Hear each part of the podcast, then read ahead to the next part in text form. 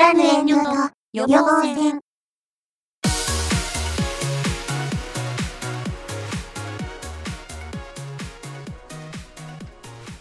はい、ということで始まりました。いらぬ遠慮と予防戦。この番組は濁りの好きなことについて、えー淡々と喋っていくという番組でございます。内容にはネタバレを含みますが、今回もネタバレみたいなところはそんなないかな。えーということで、えー前回ですね、あの、VTuber、V ライバーさんについてのお話をさせていただきましたけれども、えー実はですね、えーこの話題っていうのは、えー他のところでですね、あの、今後、にごりさんがやりたい、えー話題ってどういうものがありますかっていうふうに聞かれたときにですね、こういうことをやりたいんですっていうことで VTuber、V ライバーさんのお話をさせていただいたんですけども、えーその時に、えーその場にいた人が、あ、ちょっと、ぜひ、それについて聞きたいですと。はあ、そういう方がいらっしゃいまして、えーそんなわけでですね、リニューアル、えーその日にゲストという、えーイラノテでは快挙です。ゲストが来ないで有名の、えーイラノテでは本当に快挙なんですけれども、では、早速その方をお呼びしたいと思います。えーポッドキャスト界のジョージ・クルーニー、カッカさんです。おう、ギゴリお前の番組に出てやる。どうもこんばんは、カッカです。本当にこの 言葉で、こいやいやいやいや。この言葉でいや、今、なんか、ポッドキャスト界の大橋巨泉って言われたんで。え言ってないな言ってな、言ってなかった。ああ、失礼しまししてた。ないな。落差がひどいですよ、クルーと。はい、えー、ということで、えー、いらぬとお聞きの皆様、えー、改めまして、えー、こんばんは。えー、ポッドキャスト、おたクイズダービーから、えー、参りました、えー、カッカと申します。よろしくお願いします。怒られますよ、そろそろ。そうですね。はい、失礼しました。二つほど他にやってるのに。一方では一つをね、はい両方か。両方をこう役職にこう当てはめてやってるのに。いやいや、まあ、あのね、えー最後の方に少し私とやってるね、えー番組の話も少し宣伝させていただければと思ってますけれどもね。する必要ないと思うけど。いやいやいやいや、はい。ご存知ない方もね、い、らっしゃると思うんで、このおっさん誰だってことでね。はい。はい。まあ、まあ、そんなことよりね、えっ、と、VTuber の話ね、えーはいはいはい前回もされてましたけれどもね、いや、ねあの、本当に面白く聞かせていただいたんでね、はい。うん。うんうん、ちょっと今日はね、えーおっさんも混ぜてくれやっていうことでね、いろいろお伺いしたいと思ってましたけれども。はい、なんか、おっさんに教えてくれと、なんか言ってるスタンスがですね、個人的には、教えるってなんだろうと思ってはいるんですけれども、うん。うん。いやいや、ただ、まあ、あの、やっぱり、あのまあ、カッカさんの、その、放送でも、放送じゃねえや、えー、配信でも言ってらっしゃいましたけども、なんかこう、ネットのこう、源流みたいなうん。ものの中に、やはり関わってきてるんじゃないかっていう、そういうお話がね、ううんうん。あの、あったので、で、その時に僕は、あの、ちょっと違うんじゃないかなって実は思ってたんですよ。はいはい。うん。だけど、やっぱり今見た時には、えー大きな流れがあったんだなっていうところが、うん。個人的には感じてまして、はい。はい。で、今日ね、ちょっと話す話題の一つ目としては、うん。あの、なんでこの VTuber が流行ったんだろうっていうそうですね。はい。うんことについてなんですけども、うん。ちなみに、閣下は、まあ、この VTuber さんたちっていうのが流行った一つの原因みたいな、うん。そういったところってうん、なんか思い当たる点ありますか、そうですね。まあ、まず前提として、その、生放送、実況文化の成熟っていうのは確実にあるんだろうなとは思うんですよね。そうですね。それはつまりニコニコ動画であったりとか、まあ、ニコニコ生放送みたいな、うんああいう素人がそういう簡単な環境さえ整えれば、えー動画あるいは生放送という形で気軽にね、えー配信ができるというものがもうだいぶ認知をされてきたんだろうということが一つあると思います。うん、で、それから、まあ、それを前提として、あの生身の人間が出るというのは、いかにもちょっと生々しいと。うんうんまあ、な中にはね、非常に有名な YouTuber の方もね、何人もいらっしゃいますけれども、ああいうこう、生身でやっぱり勝負できる人っていうのはやっぱり借り慣れてくるわけですよね。その、まあやっぱり、ね、自分の顔を晒す、あるいはね、自分のそういう配信環境を晒すというのはなかなかのリスクのあることですから、うんうんうん。うんまあ、そういう時に、その、一つね、そういうバーチャルな存在に、まあ、あの、固くしてね、うんうん、配信をするというのは、まあ、ある種の、はい、安心感もあるんだろうと、配信する側にとっては。うんうん、で一方でそれを受け止める側としては、やっぱり、えー架空のね、そういうキャラクターであった方が、何かとこう、投影しやすいというところもあるかと思うんですね。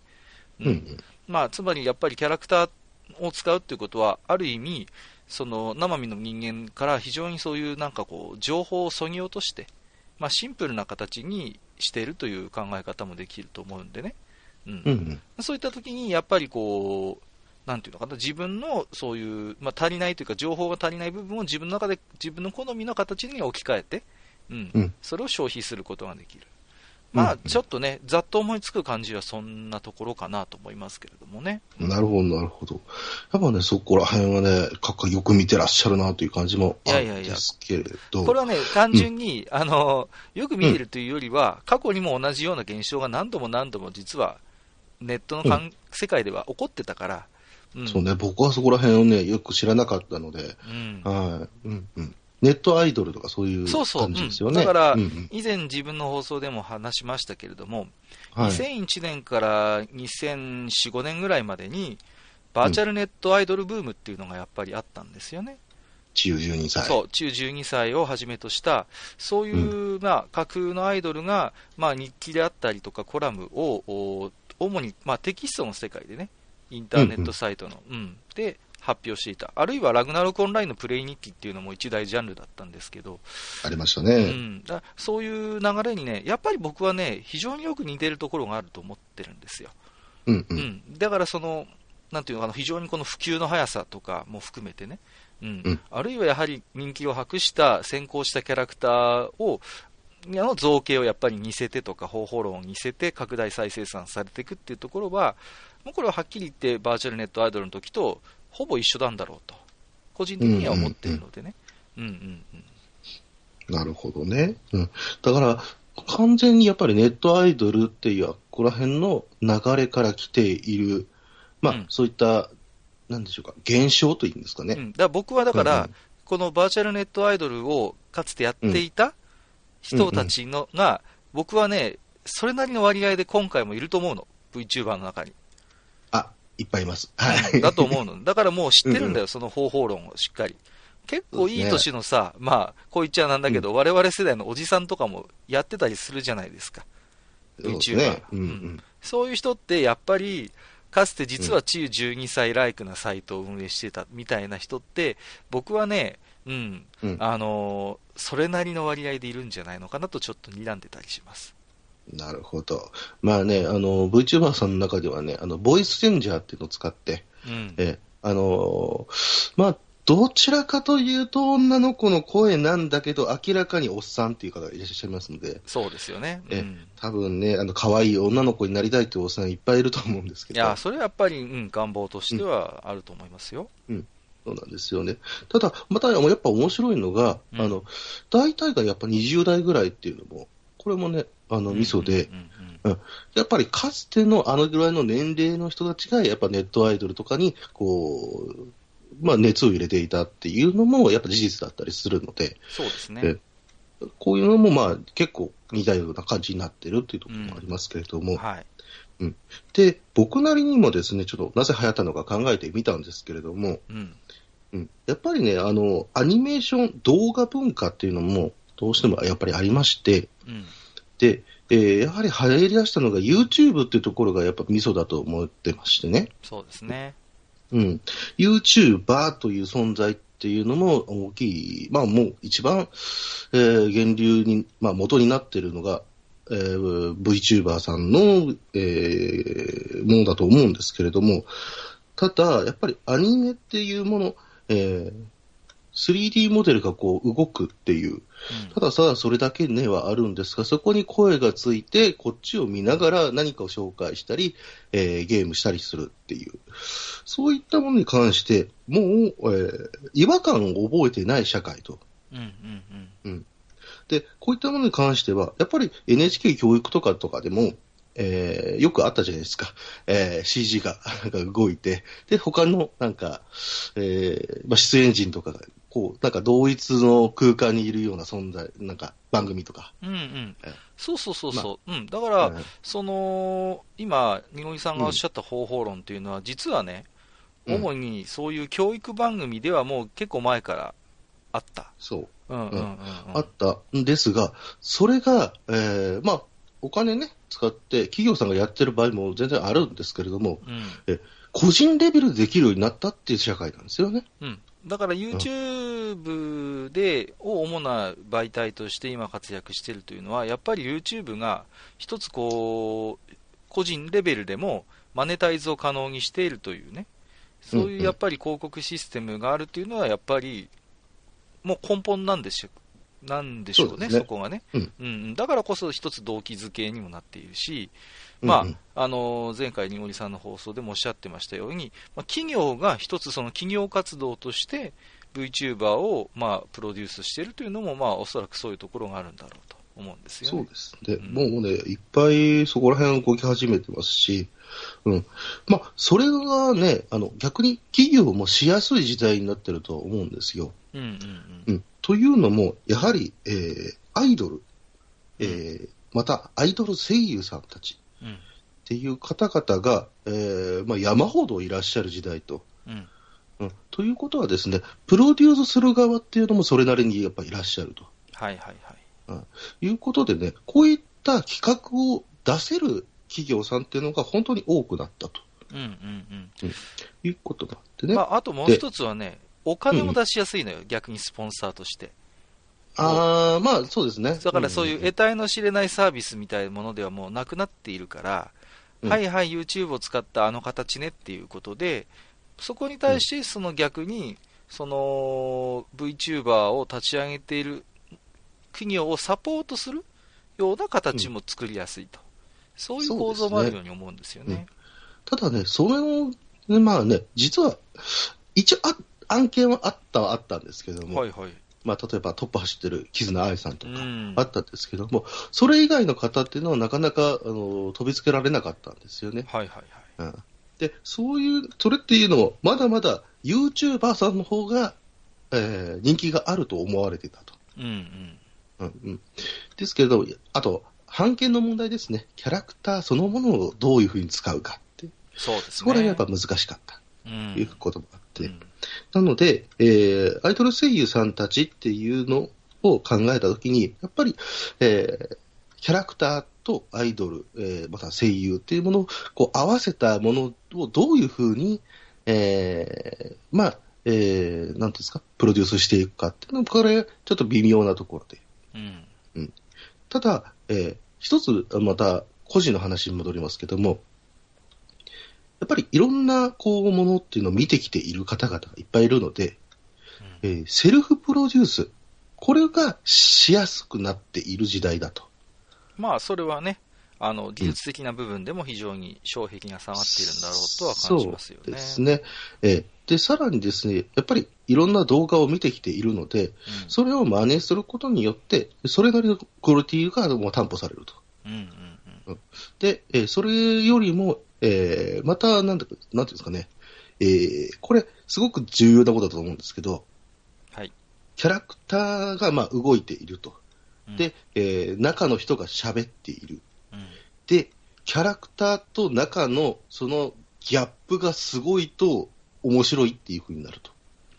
まあ、あのーうんそれはね、なんていうのかな、一つね、まあ、この VTuber とかが生まれる、もうはるかはるか前からね、コンテンツの世界では、まあ、一つのお情動ではあるんですよね、その、うんそこのギャップで面白くするっていうね。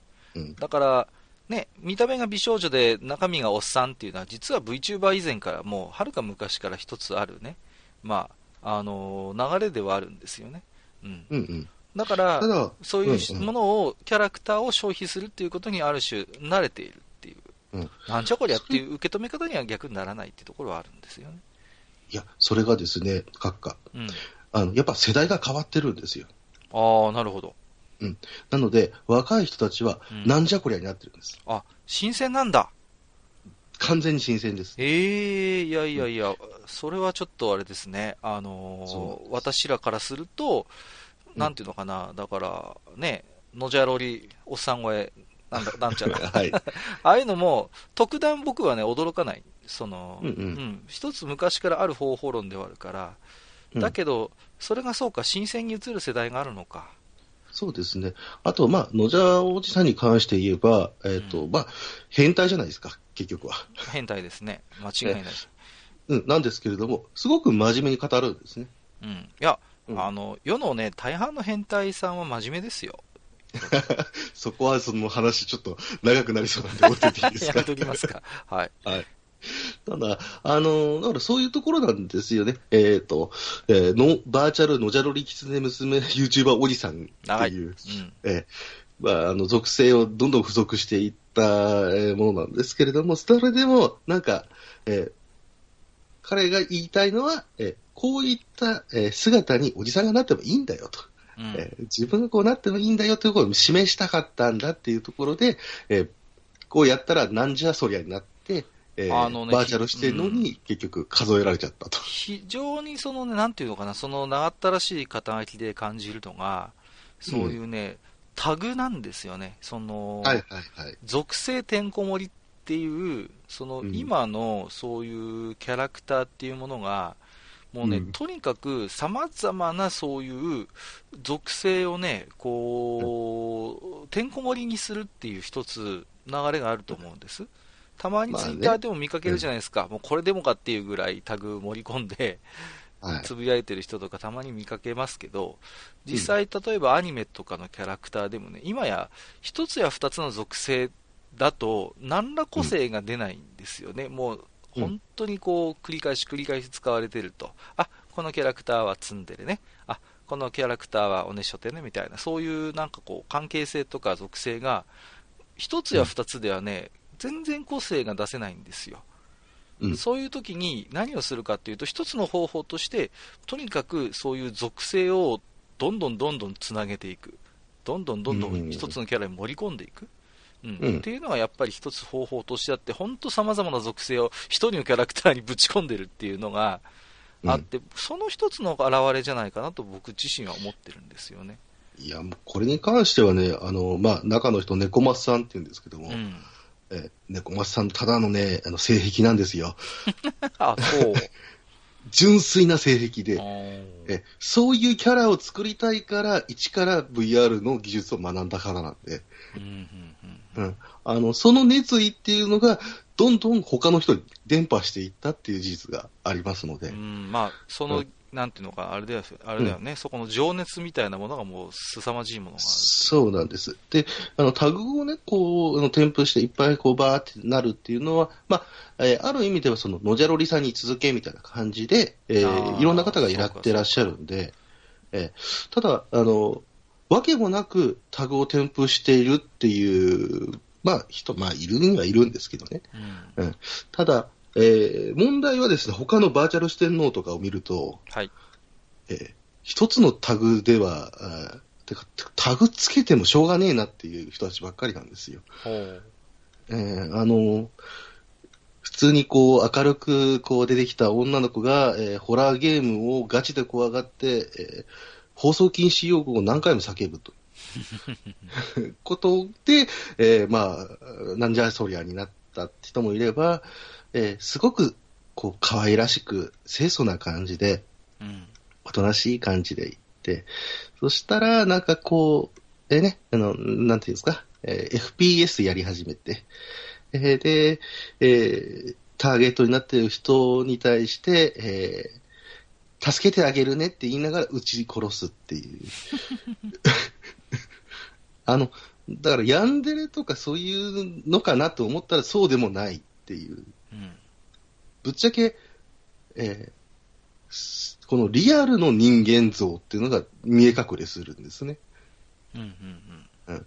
だから、ある意味では、えーキャラクターとして見ていいのか、人として見ていいのか、その境界線が非常に曖昧。むしろそれが VTuber みたいな。うん、だからこれも形を変えて2.5次元だと僕は思ってるんですよね。そうですね。単純なキャラクターとして消費をしているわけでもないし、じゃあそのキャラクターをよりしろとして操っている人間そのものを見ているかというと、どうもそうでもないらしいと。そうですねやっぱ。その中間なんだろうなと思うんですよ。うんうんなんせやっぱりね、あの、まあ、いろいろあると思うんですけども、えーまあや、昨年はやっぱ獣フレンズが大流行りしましたよね。はい。うん。で、3D モデルでのアニメーションということで、まあね、もう市民権本当に得ているんだろうなって思うんですよ。まあ、あのーなんかこう、不気味の谷とか不気味の壁とか言ったりするけど、そうそう。その 3D の、その、なんかある種の抵抗感みたいなものっていうのが、本当になんかやっぱ技術の部分もそうなんでしょうけれども、なくなりつつあるなっていうのはこう感じますよね、実際ね。そうなんです。うんで、もう、あの、まあね、あの、CT ワールドとか、あの、僕もちょっと買って勉強させてもらったんですけども、うん。えーやっぱすごい技術がもう中に盛り込まれていて、うん。どれだけこう違和感なく動くか、えーまあ、どれだけの角度で、えー綺麗に映るかみたいなところ、まあ、本当究極的に、えーやってるっていうこともあって、うん。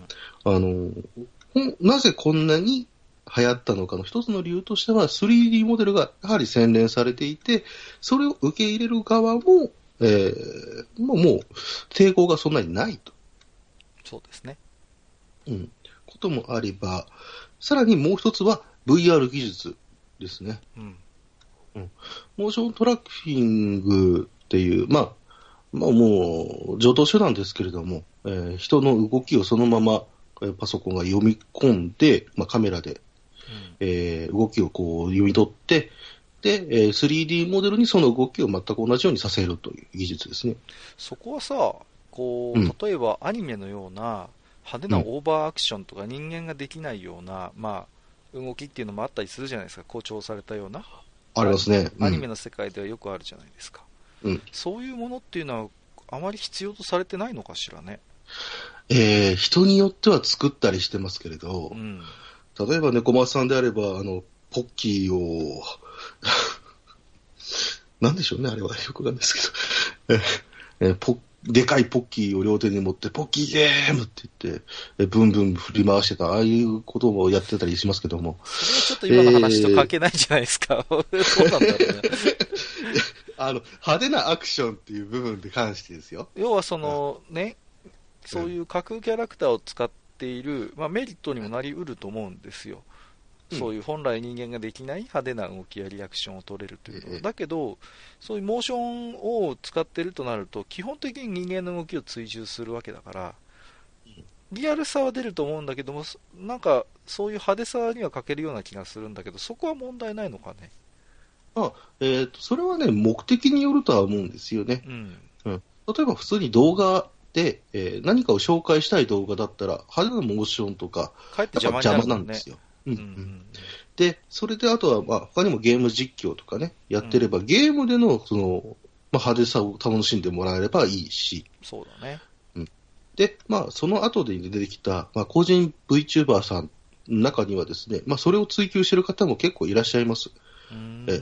ほぼほぼ映画かって思うぐらいのものを作ってる方もいらっしゃいますし、うんえドラマみたいな形で、まあえーいろんな、ね、ことをやってる方もいらっしゃいますし、えーお前、それ、体どうなってんのっていうあのトラフィックをしてる人もいるんですけど、アメーバみたいなね、はいはい。ものもいらっしゃって、それを遊んでるのを見るのが楽しいみたいな、うん。そういう流れになっているわけですけども、まあ、何をともあれですね、えーすまあ、そういったえー動きをこうね、えー捉えるっていう技術も安価で結構手に入るようになってきたと。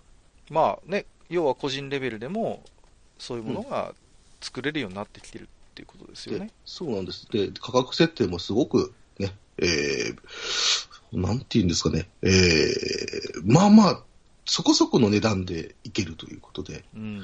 えいやで、私もねあのーはいはちょっとそういう、ほら、ゲームの仕事してますから、うん。中には 3D のね、そういうものもあるんですよ。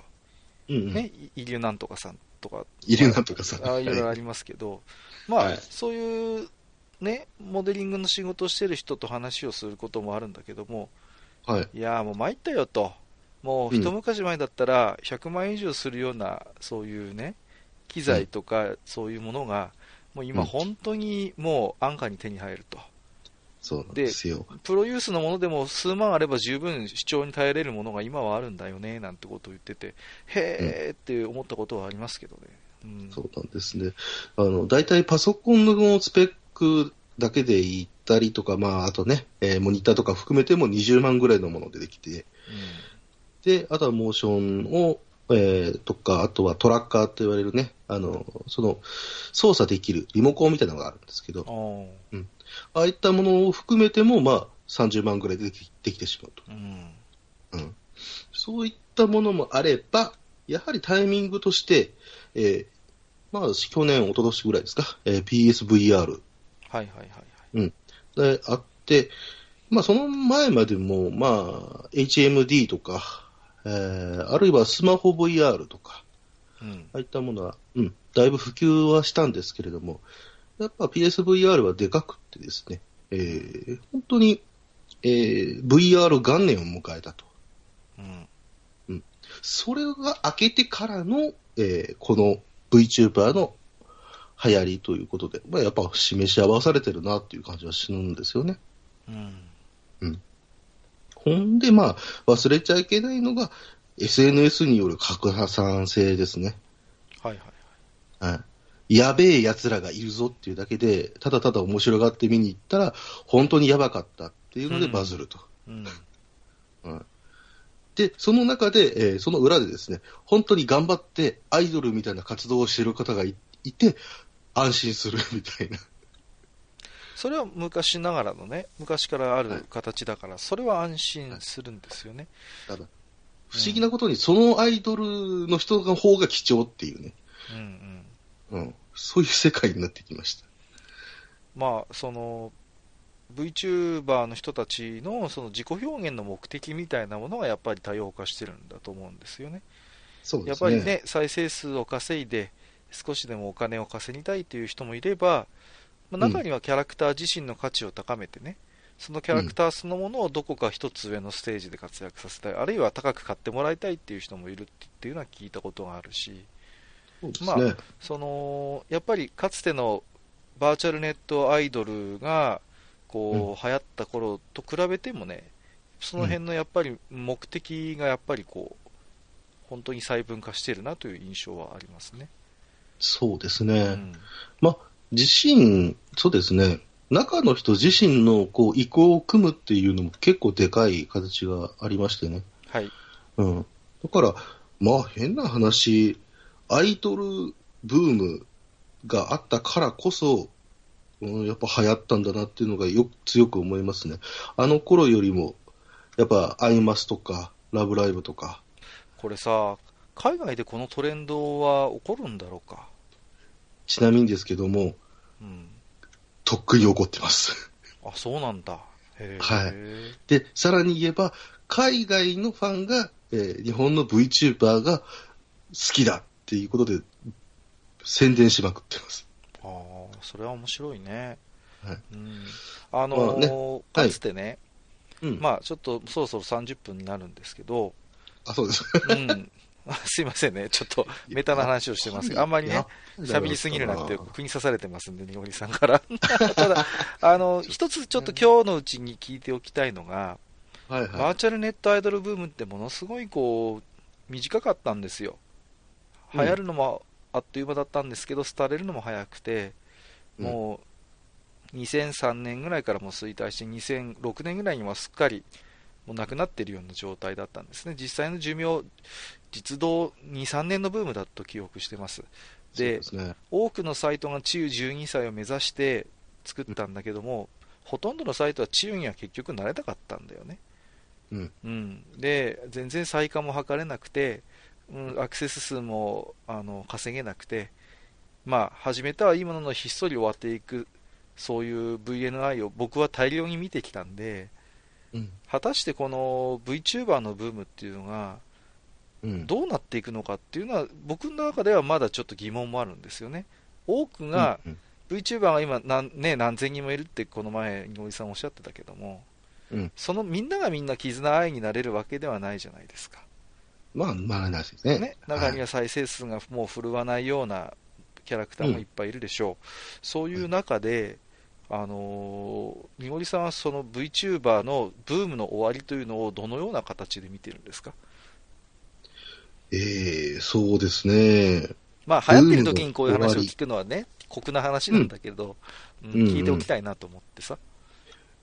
えー例えばじゃあですけども、えー僕はあんまりね、そのネットアイドルのあの流れっていうのは、まあ、体験はしたんだけれども、数ではよく知らなかったんですよ。はい。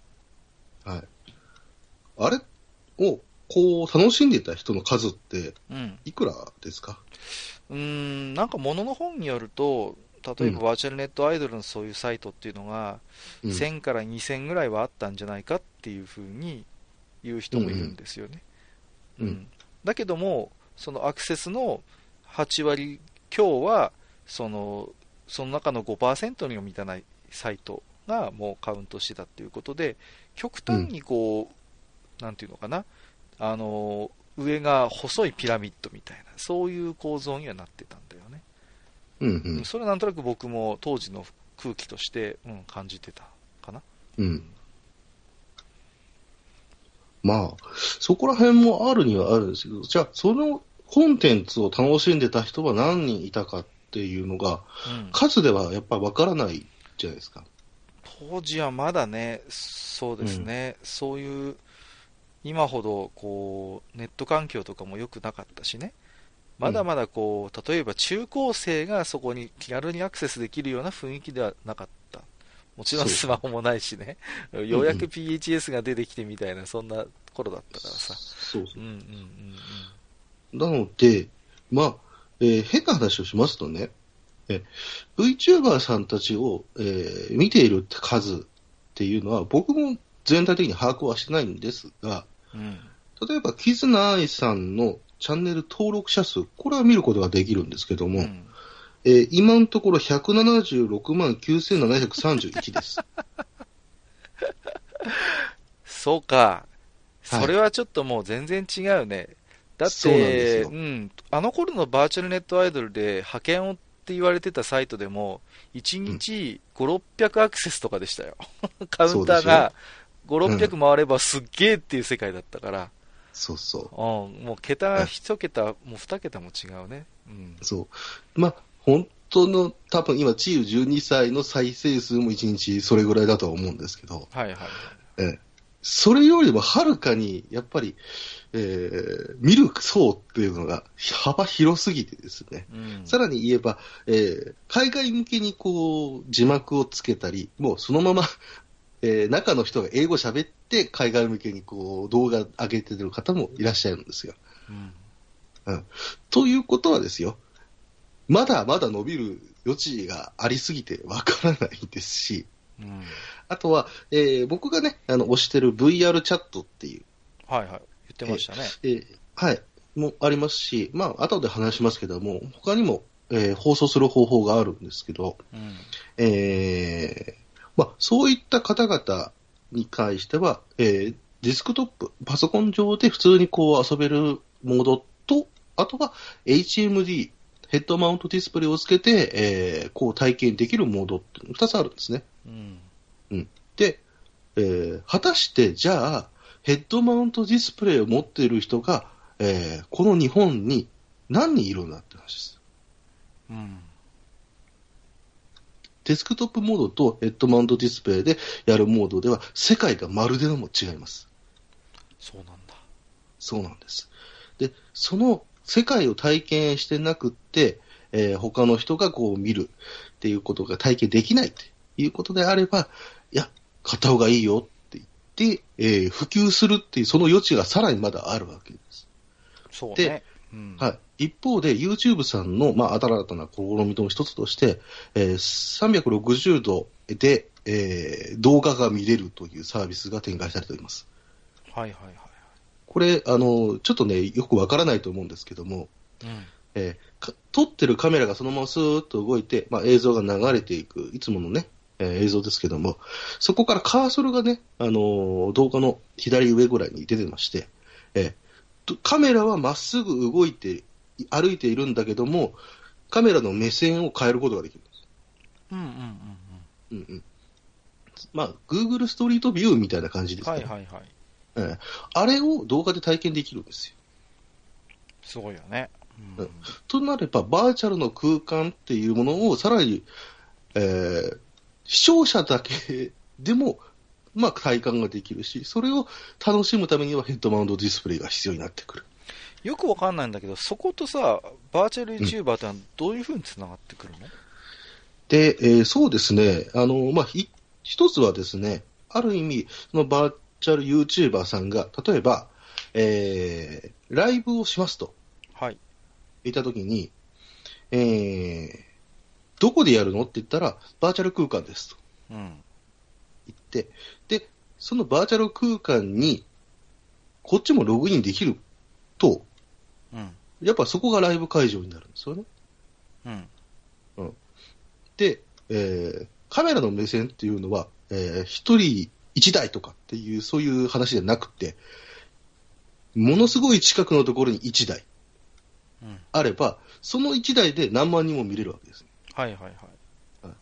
ということは、その人向けにライブをしてくれてるって状況になりますよね。うん。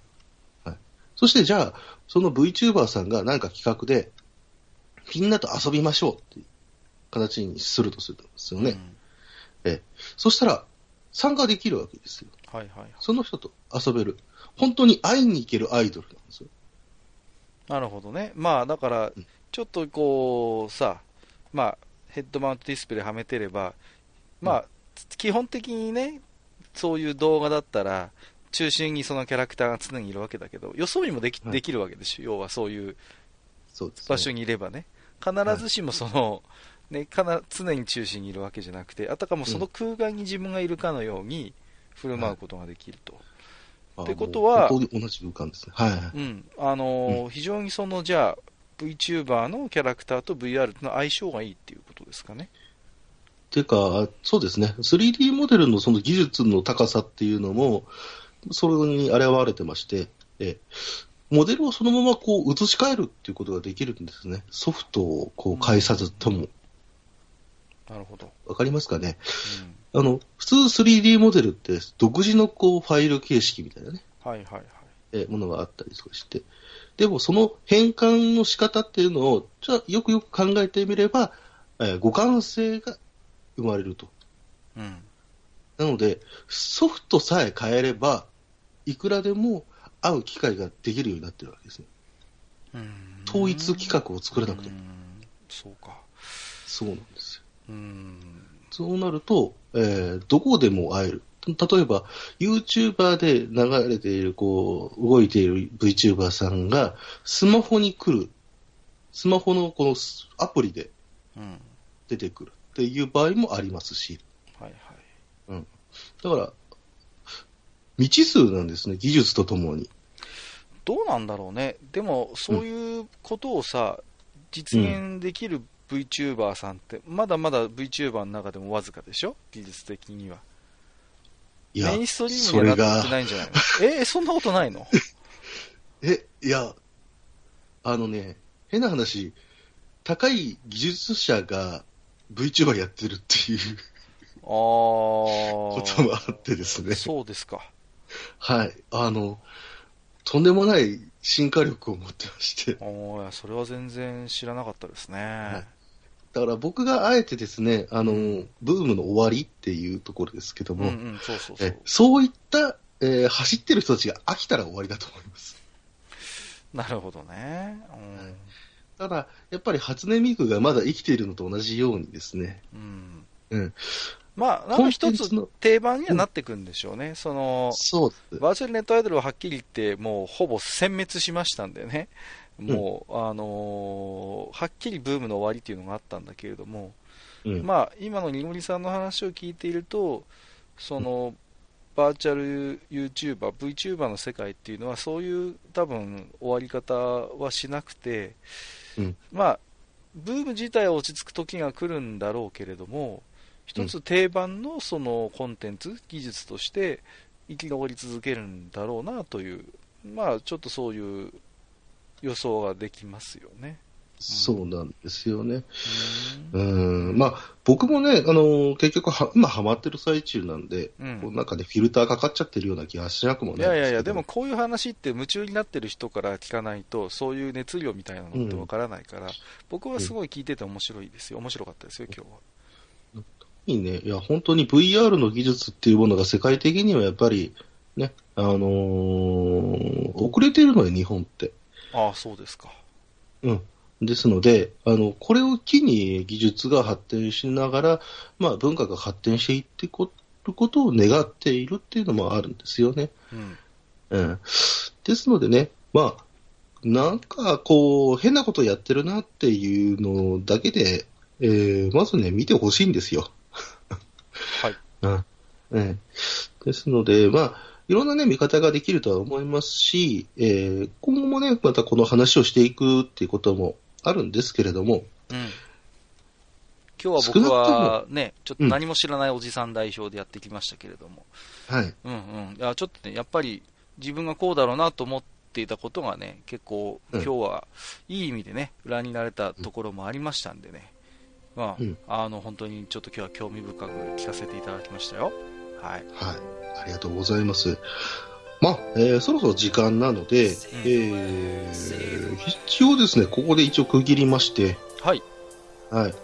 えー、全然ね、尺が足りないということで。えーまあ、まだまだね、みのりさんの話しぶりを聞いていればね、あの、うん語り足りないことがまだまだあるなという。それはね、あなたも一緒ですからね。え？そうですか？いやいや、私は、いやいやいやいや、はい。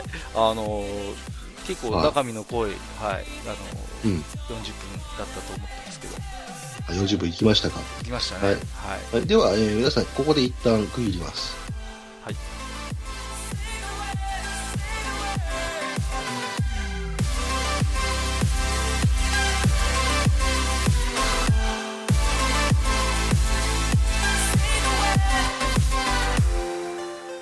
この番組では、皆様からのお便りを募集しています。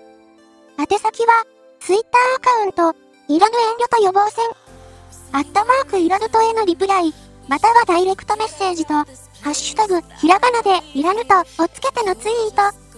メールでは、いらぬとアットマーク gmail.com、i, r, a, n, u, t, o までお願いいたします。